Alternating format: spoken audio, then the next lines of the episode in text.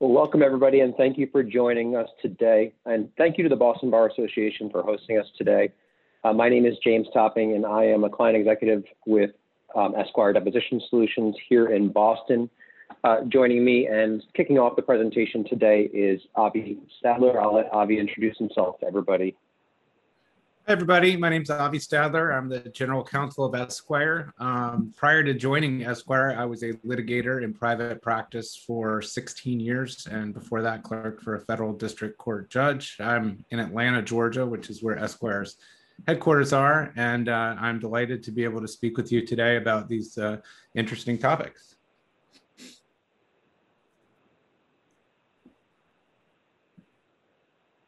So today we're going to talk about uh, looking back at what was an unprecedented year. I know you've all thought about this a lot, or I have been thinking about it a lot, certainly um, as we are becoming more vaccinated, as things are going uh, back to some level of normalcy. Uh, we'll talk about what's going on in Massachusetts in terms of the, the Supreme Court's order uh, we'll talk about some key trends in law firms uh, and law firm management, as well as remote proceedings and litigating in this new crazy time we're in.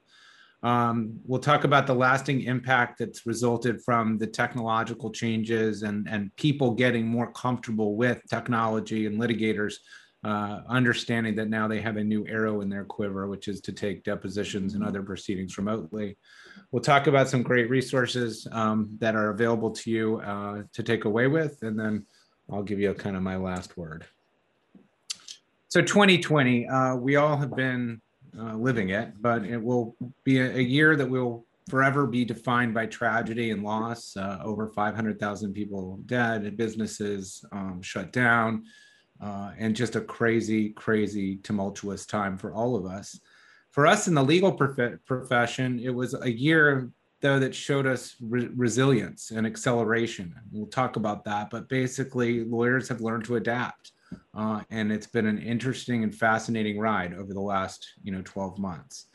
It's really forced lawyers to change how they work, uh, and some of that change was going to be here forever. Uh, and I think that there's going to be a lasting difference in how law firms and lawyers participate in the legal process, how they run their business, and how flexible they are in, how, in doing things. And I think that will ultimately be a benefit to your clients.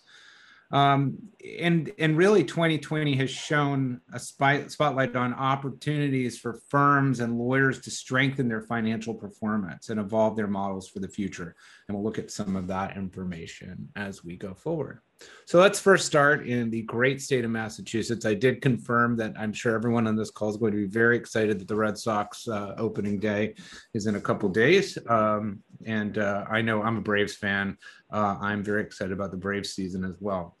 So on May 26, 2020, uh, a couple months into the pandemic, the Massachusetts Supreme Court stepped in and entered an order that permitted and encouraged um, people and litigators and lawyers and clients to take steps to move cases forward by doing remote depositions. Um, Massachusetts is not alone. Uh, most states entered into an order just like this one. But there were a couple things that I think were really interesting. Most rules of civil procedure, uh, the state rules and the federal rules, did permit some level of remote depositions. There were some issues with regard to remote oath giving um, and that's been sticky in a number of states. But like I said, most most Supreme Courts in those states stepped in and relaxed the necessity of the oath being given in person, and Massachusetts was no different. What was interesting is that the Massachusetts order, which is still in in, in effect right now, um, there is no stipulation needed. You just have to put it in the notice that the deposition will be handled remotely. Um, that is again different in different states. So if you're practicing in multiple states, you'll want to make sure you understand that. Um, some require consent, um, you know, so you want to make sure you understand. But but Massachusetts, in the spirit of encouraging and and keeping everyone safe, uh, held that there's no stipu- order that there's no stipulation need- needed. Um, it also said, and this is very interesting, that a simple desire by a party to appear in person is not good cause to quash remote deposition. And that theme, that that particular theme, is in this order, but it's also a theme that you'll see in cases that have been decided in the last year. That courts are unlikely and un, not only unlikely, they do not and will not allow uh, parties to delay depositions or to quash them just because someone prefers to be in person. The notice in, must include information to allow everyone to understand how to participate. So it has to have the Zoom information if you're doing it by Zoom or by some other means. Um, when you get on the record, the order requires all parties to identify themselves for the record. Again, um, it's a it's it's something that's not in very many of these orders, but it, it's helpful because it sets the ground rules for how everyone should participate in a remote deposition. And then this, which I think is a very good point, is it requires the parties to confer and cooperate on all aspects. So it rises, it, it raises up the level of professionalism that everybody uh, has to have, that everyone needs to cooperate and work together to make sure that all aspects of the remote deposition go smoothly. That includes uh, witness participation, no coaching of witnesses, and other things we'll talk about later. So the Massachusetts order is a very, very good one. Um, there's, there are ones throughout the country that are not as detailed. This is a very good order. Sorry. Um, the other thing that's going on in Massachusetts is that phase two jury trials uh, began on March 1st, 2021, meaning that now we're having some jury trials. So the courts are beginning to open. And, and there is a massive backlog all through the country. And that if you read these orders and you read the articles about uh, about this topic, judges are consistently and constantly talking about the backlog and they're concerned and litigants are concerned. So cases have begun. Uh, both criminal and civil cases are eligible for jury trials in phase two, although jury trials uh, in criminal cases will be given priority, which of course makes sense, and particularly those in which the defendant is in custody. We took a look at what, the, what does the docket look like in, uh, in Massachusetts, and so we did some research, and, and we saw that interestingly enough, the, the new new uh, matter creation is returning to normal. You can't really see it on this chart, but we compared it to last year, I mean to 2019. And those, the dockets and the, the new case filings are approaching uh, normal levels. So that's a good sign for the industry and a good sign for litigators that things are moving forward. All right, let's take a let's let's now take a, a, tour of the law firm and kind of what's going on in the world of law firms. And we're talking about the impact of COVID. Um, what are the good things? Well, one, one good thing is technology adoption. Um, the, the, the adoption of technology within law firms is allowing more flexibility to lawyers to work in different ways. Um, you know, law firms traditionally, especially the big ones, at least back in my day when I was at a big law firm, did not really encourage or permit uh, a lot of remote working. And, uh, and, you know, there was this value of being in the office and being seen, and FaceTime was very important, et cetera, et cetera. Well, the, the, the pandemic has really forced uh, law firms to change their mind and to really allow for flexibility. In fact, require flexibility, as most law firms were shut down. What, what has happened with that is the profitability, profitability of law firms has gone up significantly, a uh, almost 10% growth uh, compared to 4% in 2019. And a lot of that is, you know, the cutting of extraneous spending. I mean, on real estate, on client entertainment, on uh, meals, on, uh, you know, travel. Um, you know, all of that stuff's been cut, making it more profitable. And also, law firms took the opportunity in 2020 to right size in a lot of ways, um, to um, really work on their staff to um, staff to attorney ratios, um, make sure that they were spending money wisely and you know especially early in the pandemic and i can say the same thing for companies around the world like esquire you know every we, we wanted everyone treated every dollar that was coming in like a manhole cover. I mean they did not want to let go of any dollar so they really scrutinized spending very very carefully. And the result of that was uh, profitability going up because what ended up happening is demand for lawyer work was still extremely high. And because lawyers quickly learned that they could continue practicing and continue moving cases forward with technology like remote depositions, remote hearings,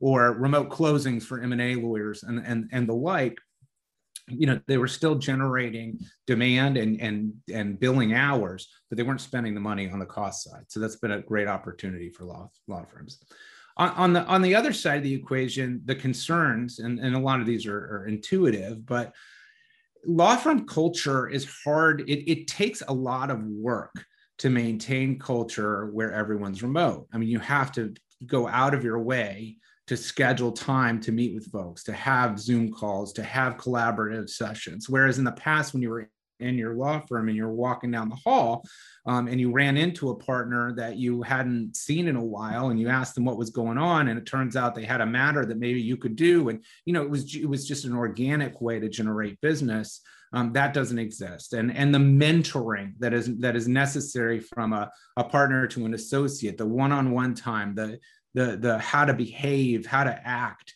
uh, sort of stuff isn't happening. And I think that that's a that's a downside to this uh, new world. That said, the ability for folks to be able to work from home, to be flexible, I think will take a lot of pressure and has taken a lot of pressure off of individual associates and others uh, with regard to um, you know childcare, with regard to um, you know, being in the office, the commute time, and people are realizing how much more efficient they could be. So at some point, we're going to come back to some level of balance. But as I said in the beginning, I think we are in a place where this type of flexible workspace and work working is going to be a, a lasting um, result of the coronavirus. We're we already saw that in a lot of other uh, professional services arenas, the accounting world, the consulting world, doing a lot of hoteling and alternative office space work. I think we're going to see more and more of that uh, from from the law firms.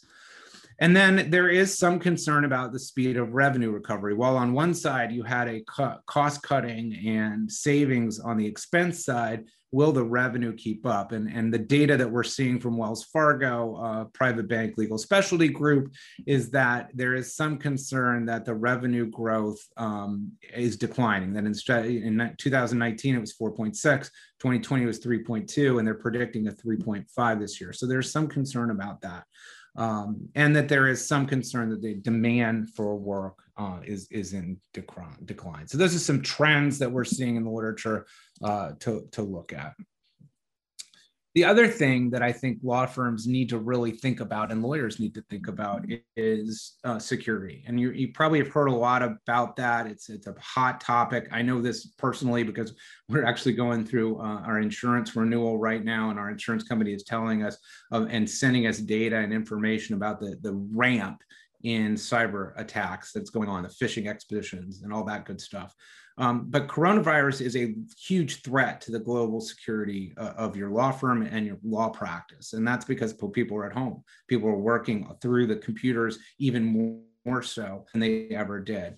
Um, there's been a fivefold increase in cyber attacks this year. Uh, the FBI's cyber division receives 4,000 complaints a day, which is a 400% increase from prior to the coronavirus uh, uh, pandemic um, COVID specific phishing attacks um, have jumped to between 20 and 30,000 a day.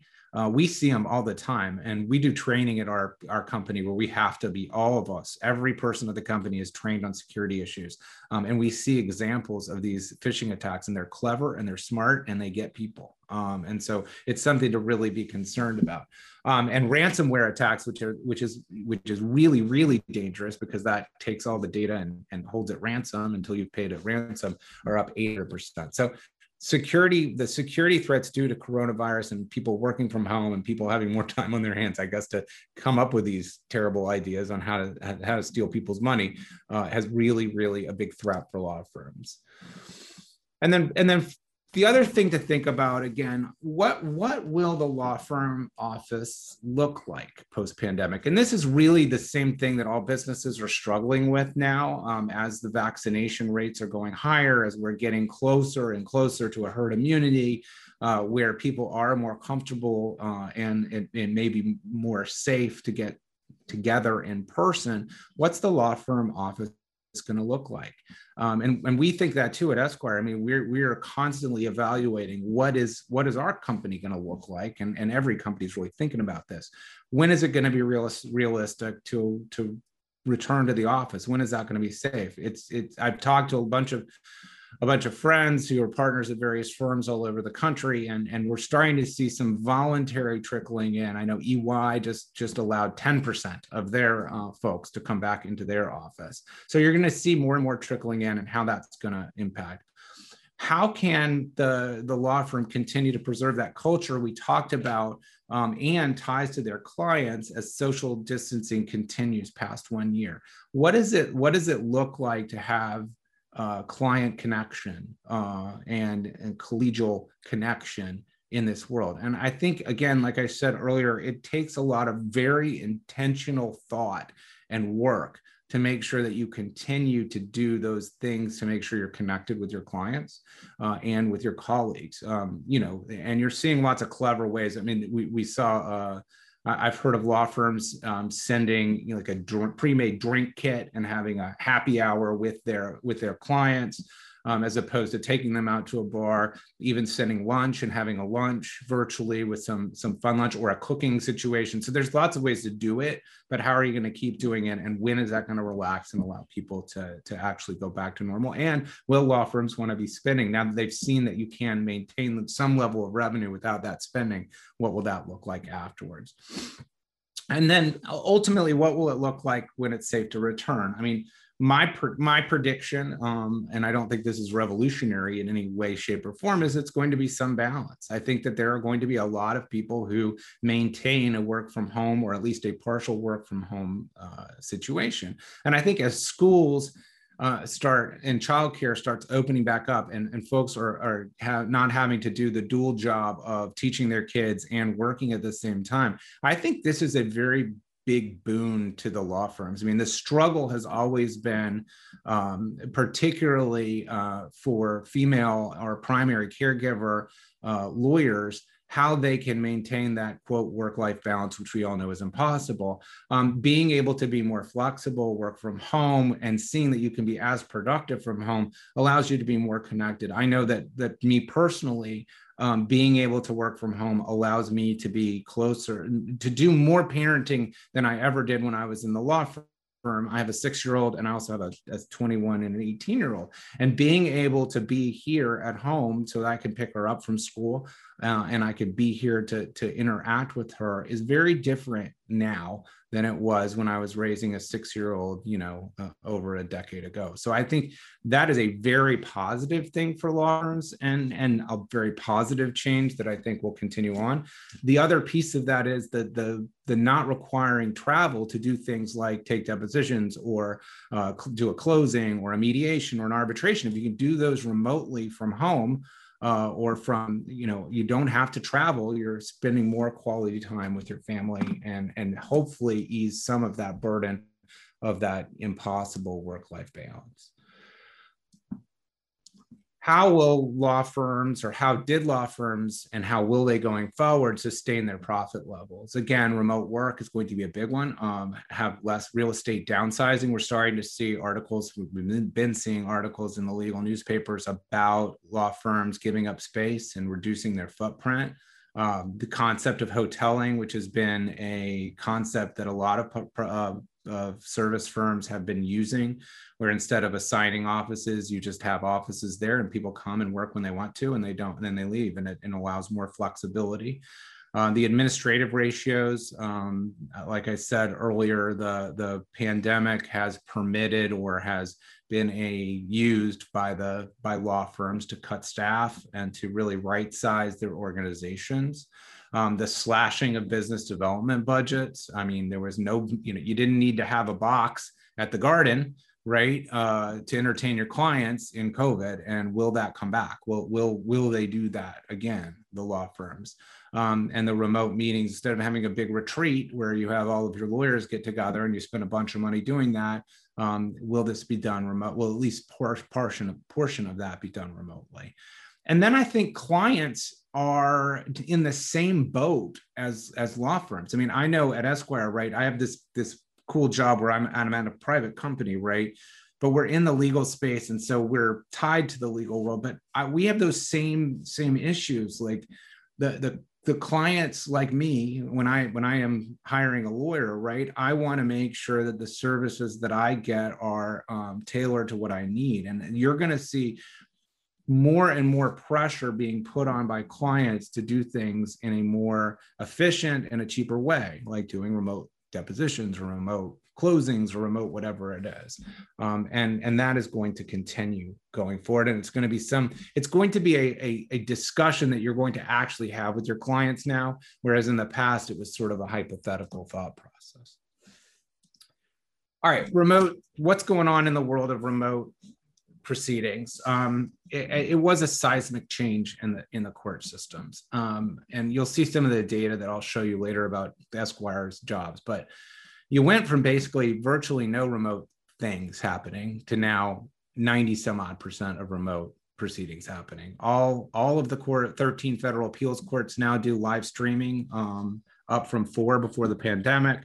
The Supreme Court of the United States broadcasts its oral arguments via live audio. That picture you're seeing is an Illinois Supreme Court case, you know, again, all being done for those of you who follow the Supreme Court like I do, you see the the the, the guy who does the the court drawings is now doing drawings of people in their homes or in their offices instead of in the court. It's it's really really funny, uh, but that's where we are now.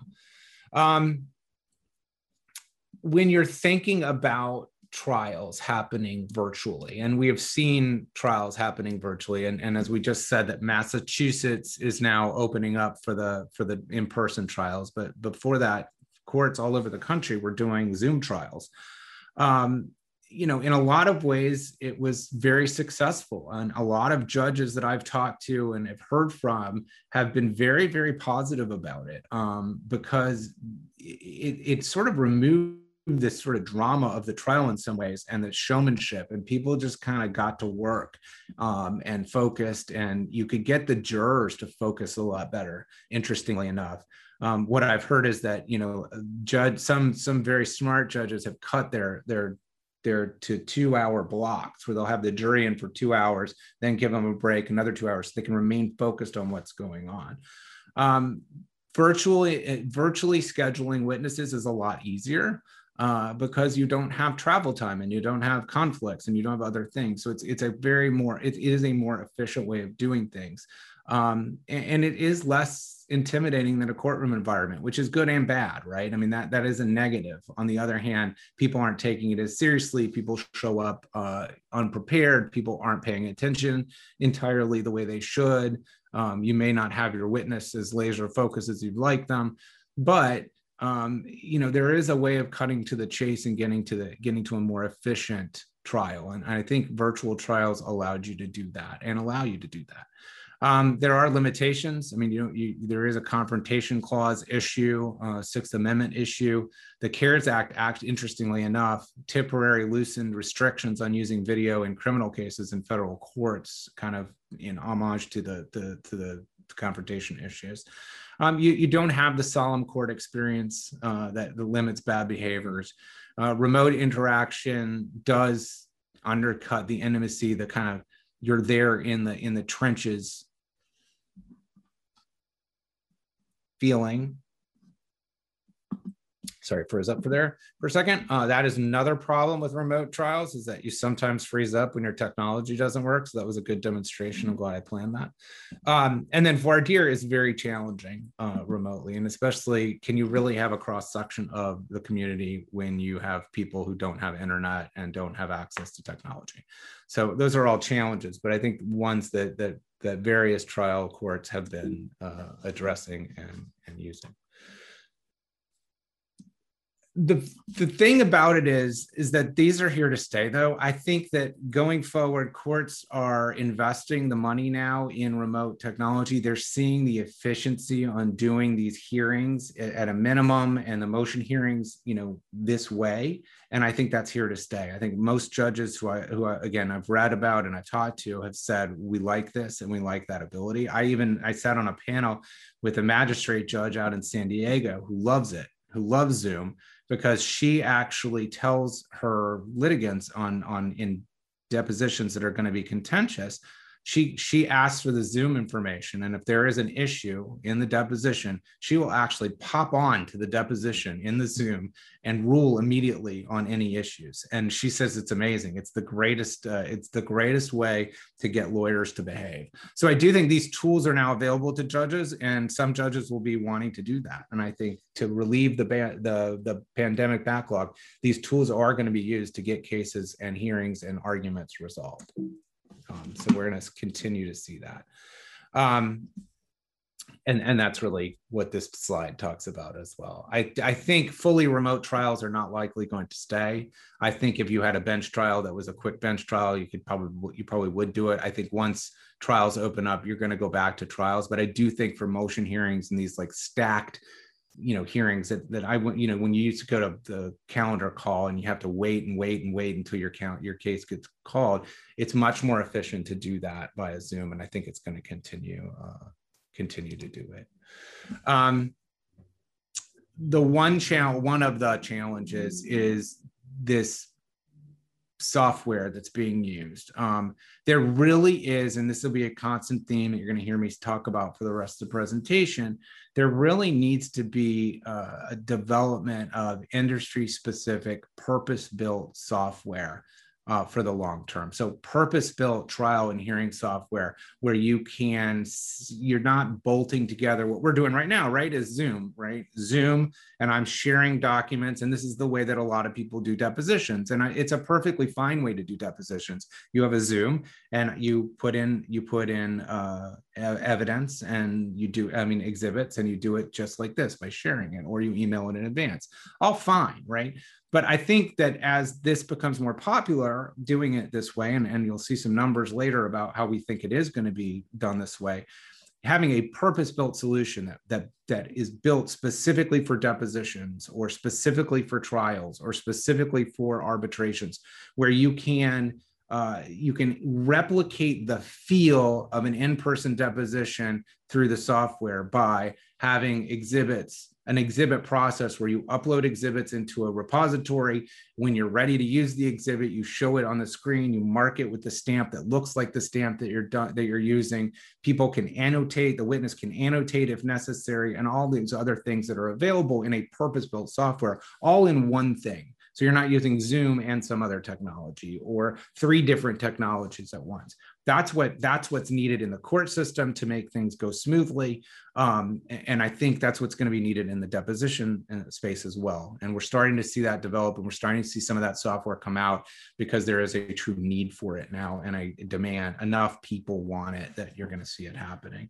Um, courts are having to some judges are buying their own software licenses to get to get this stuff done. But you've got you're going to have to see courts invest some money in this to keep it going. Um, and of course with budgets and all that stuff, it, it you know it, it's going to be hard to do, and and we'll see if it happens.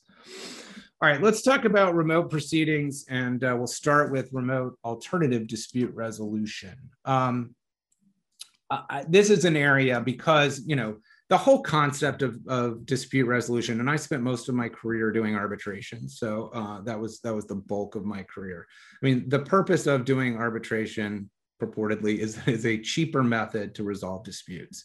And so it's a perfect place to drop in uh, virtual uh, proceedings. Um, it's especially good, obviously, where people are geographically dispersed. I think it's it, it's obviously going to be cheaper, um, especially if you get a purpose-built software where you're doing all of the exhibits remotely as well as doing um, you're doing the exhibits remotely all in one process so that you're not printing out a bunch of paper shipping it places or emailing a bunch of things in advance. Having it all in one place and being able to share it virtually just like you would around the room is going to be cheaper and, and easier and and really a good way of doing it. And i do think um, it's an interesting point the the articles and, and the literature that's been out on this subject is that doing things virtually actually promotes civility in a way that being in person does not. And I think we've all, you know, if, if, you're a litigator and you've been in trial or in arbitration where you're all in the same room and you get your competitive juices flowing and you want to win and and you you know you have look you're glaring at the other side and you're you know really really competitive being outside of that where you're maybe in the comfort of your home home and you're you're you know working remotely you're not in there maybe maybe that makes things a little more civil. Um, it would be nice i think uh, for that to come from all of this.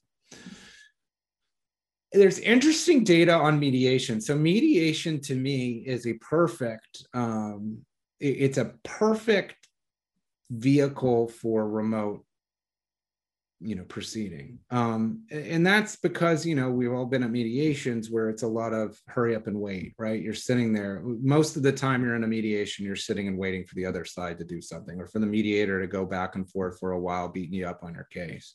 And so doing it virtually is a is a very uh, smart thing to do. You're not wasting time. You can utilize the time in between sessions to really work that way if the mediator is using Zoom, for instance, the, the whole thing can be done with breakout rooms. So you can be sitting in your breakout room privately and just kind of preparing or doing whatever else you need to do.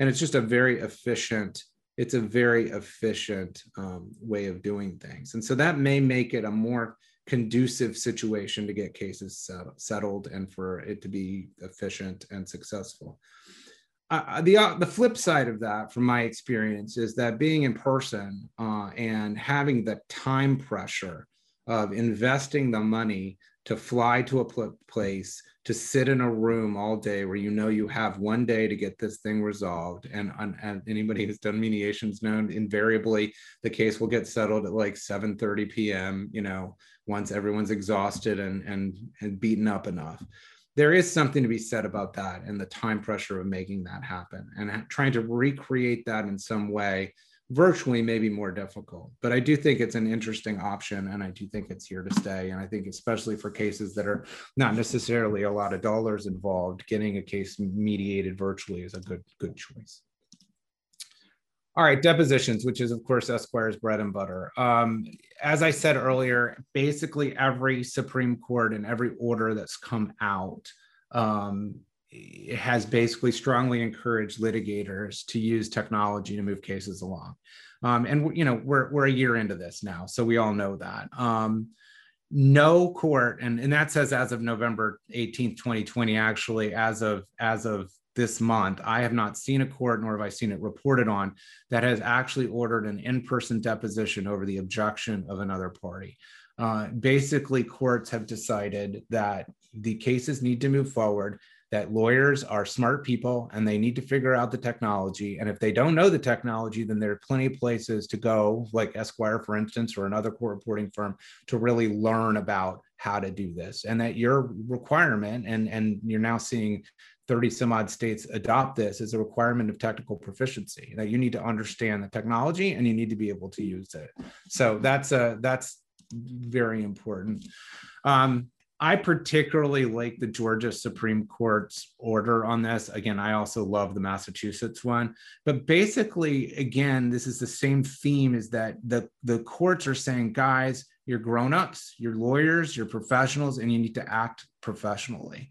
Um, and you need to get together and you need to get your cases moving forward and you need to do it uh, do it with whatever technology is available. And we're not going to accept any excuses for not doing that. And that's essentially, I mean, I heard the Chief Justice of the Georgia Supreme Court actually say some words to that effect to an entire group of lawyers um, in, in his professionalism seminar.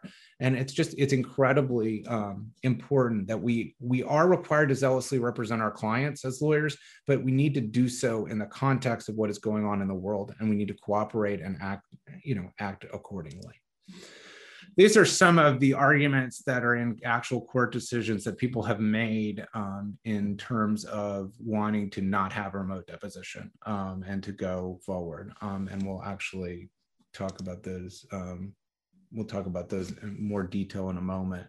Um, we did some surveying of our clients at Esquire, and we asked, okay, how many of you have conducted a remote deposition since March 2020?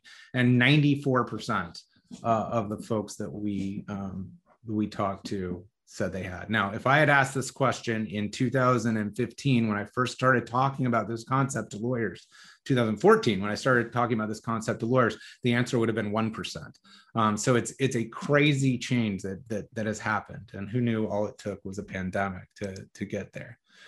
this is a graphic example of just what I was saying. Um, the blue, uh, the blue, the dark blue is in person, and the uh, green is remote. And you could see that prior to in in March of 2020, um, it was basically entirely in person. We just didn't do remote deposit, fully remote depositions very often. And then the pandemic hit, and obviously the volumes, the volumes got real low for, for a couple of months. That was fun.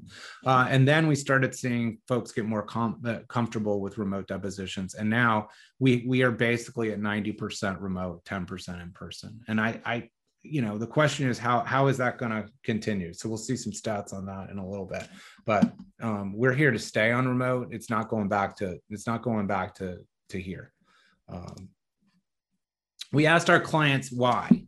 Uh, we, we said what is the driving factor um, and and the number one answer was that the needs of that particular matter necessitated the deposition. In other words, we we we really needed to get this deposition done, and so we did it the only way we could. Um, interestingly, uh, business concerns, the the need to keep billing hours to keep your law firm practice afloat until you're generating revenue was was 16% growing caseload 13% pressure from clients 13% a case that really needed to move forward urgency 13% or 12.89% uh, essential cases uh, we do a bunch of those you know whether they were voting cases back in november or after uh, or other types of cases at 10%. And then again, this caseload concept um, of 10%. So those are just some, some answers from our clients about why they were doing it. Um, and then the thing I always want to know um, when I talk to anyone, what, what is it that you're worried about about doing remote deposition? Um, what is it that scares you about it? Um, and it was interesting, the top three, um, were lack of ability to be physically present with the witness to maximize effectiveness of questioning. And I kind of view that as sort of the comfort level uh, question like this is the way we've always done it. I always feel good because i have a system on how i how i uh, interrogate a witness examine a witness during a deposition and i need to be able to do that and i need to be able to see it i need to be in the room i need to be able to sense the witness's behavior et cetera. So that was the number one. Um, the number two, which is I think a corollary to number one, is to support the witness. So defending a deposition, wanting to be able to be there for the witness, hopefully not kicking them under the table uh, and doing things you're not supposed to do, um, but but being there to to support the witness. And then the third one, and this is one we hear all the time, is managing exhibits. It's it's it's can be very stressful to manage exhibits while you're examining a, a, witness.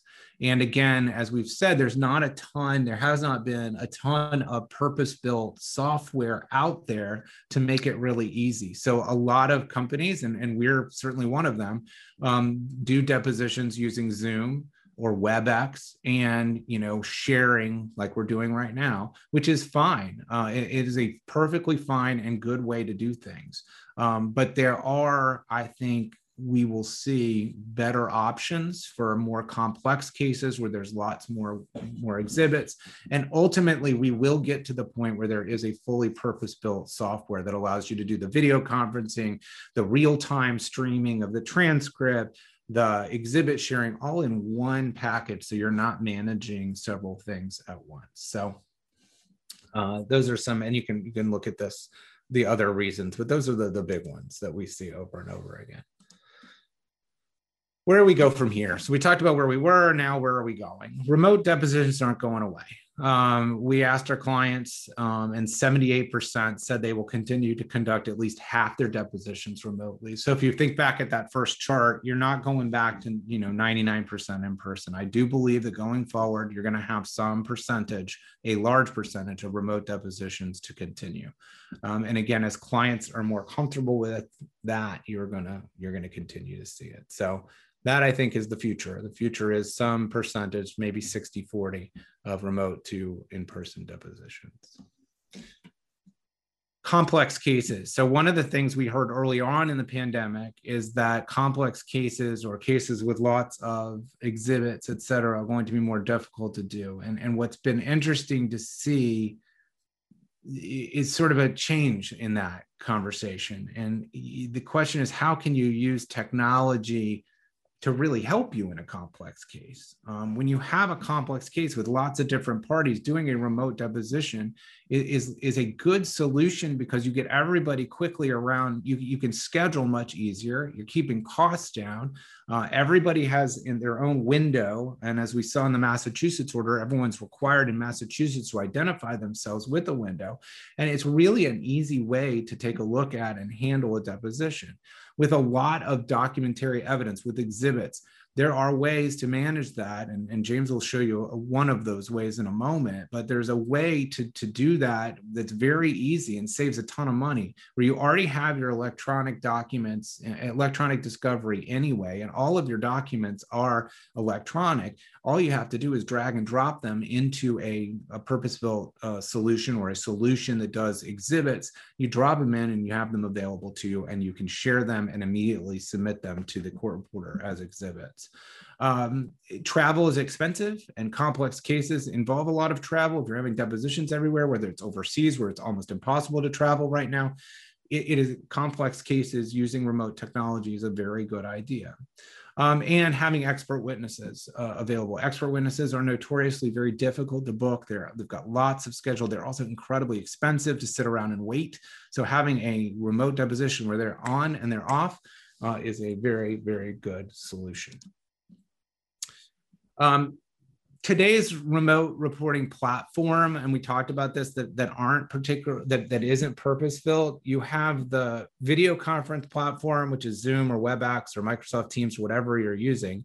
You have the court reporter on board at the same time and then you have the attorney marking submitting and distributing exhibits whether that's by email or sharing it through zoom uh, and that's what this presentation piece is. And then after the deposition getting those uh, those exhibits to the right people so that everyone has them whether that's the court reporter so they can be included in the deposition transcript or the opposing counsel. And one thing to keep in mind and we talked about this earlier emailing exhibits that may have PII or uh, or health information is very dangerous and and it really does cause issues with security. So this sort of solution's fine. Again, it, you can do it, and there are ways to overcome the security issues and to make it as easy as possible. Uh, you can have a remote person doing the exhibit sharing for you. You can upload your documents through a secure site like box.com, which is all the things that Esquire uh, does to make sure that security is, is upheld.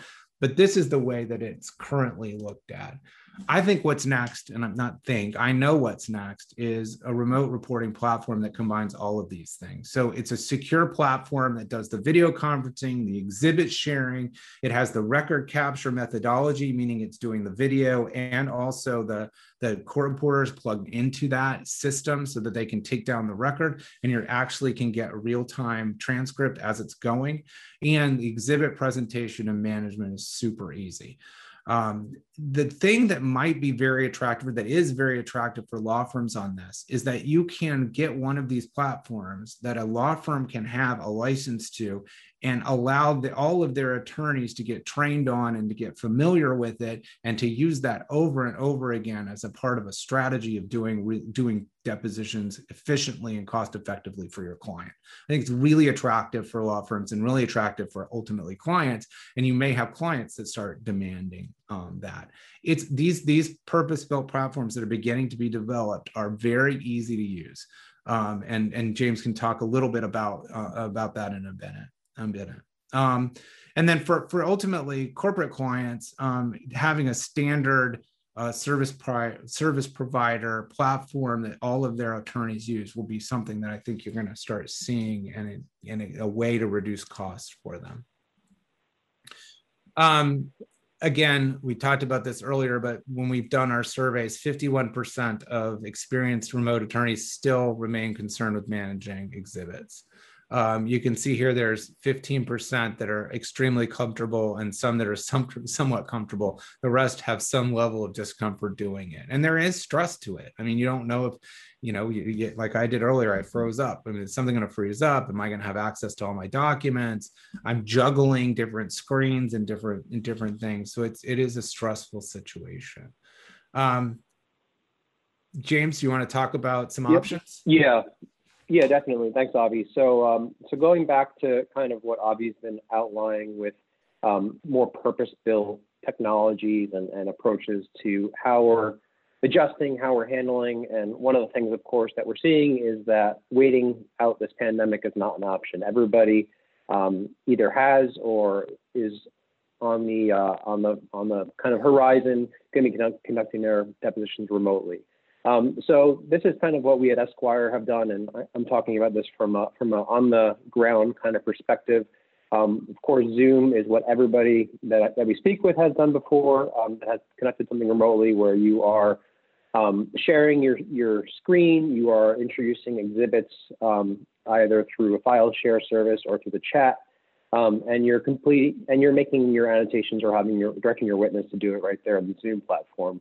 Um, but we've actually addressed client feedback and we've done things a little bit differently where we've added the option to include a remote technician which essentially is somebody there to make sure that all of those um, Zoom kind of uh, use cases are done by the technician, which takes the pressure off the attorney for things like exhibit sharing.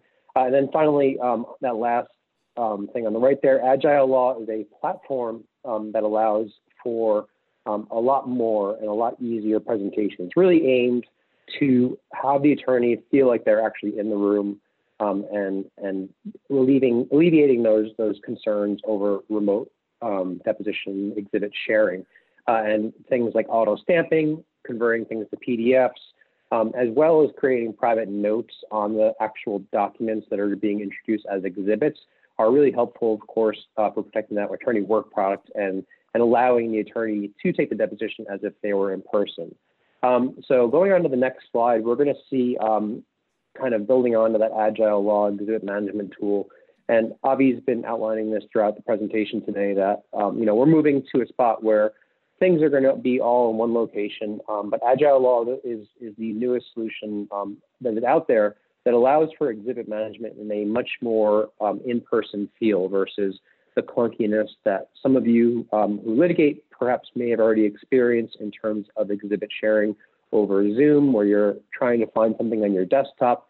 Perhaps you open up the wrong exhibit and accidentally show the wrong one or accidentally show your Amazon shopping cart. There's all sorts of things that go along with doing something in person, or I'm sorry, remotely over Zoom, where Agile Law really addresses those concerns. Um, it allows for preparation prior to where you can conduct mock depositions. Um, but it also goes to what Avi was talking about earlier today, which was the idea of mentoring uh, perhaps a newer associate in the firm or working uh, as a team, as a litigation team, and preparing and having all of your exhibits ready to go. Um, and going on to what Agile Law really shines with are those larger cases where you're going to notice additional depositions um, and you're going to want to have all those exhibits all in one spot. Um, so essentially what happens is you create a case and then from, from there you will create your depositions with all those exhibits in there already. Um, so it really goes back to that billable hour. What are you really able to charge your clients for? Um, attorneys oftentimes do these silent write-offs where something um, that takes them three hours, they say it only takes them an hour because they're doing a bunch of busy work. And Agile Law is really going to address that, that silent write-off. So um, beyond just these uh, little snippets here, uh, one of the some of the features of this that really allow you to do this beyond just uploading things in advance. Um, I did mention before that you can have your notes viewable on each exhibit. So you can essentially go from spot to spot, which really gets back to if you had a piece of paper in front of you in an actual deposition, being able to go to your tabs without having opposing counsel or the witness see those tabs. Uh, and then on top of that, the ease of uploading, it allows you to upload at any time. So if you meant to upload an exhibit uh, and you do a brief pause, you can have um, somebody at the office send something over and then immediately upload it into this platform, which makes it a lot easier. Um, so going on to the next slide, um, I wanted to talk about some um, really great resources that we have. Of course, my email address is right there. Uh, so for anybody that's joining us today, um, feel free to jot that down. Uh, we'll also be distributing these slides, so you'll have it that way. Um, but you can always reach out to me directly if you wanted to go over some best practices for remote depositions, whether you've done them before or if you've never done them before. I still um, connect with attorneys in the Boston area and go over some of the best practices that we see as a company um, based on feedback that I'm hearing from attorneys, specifically around exhibit sharing. Uh, and then we have uh, additional links there that take you to some really great um, tips.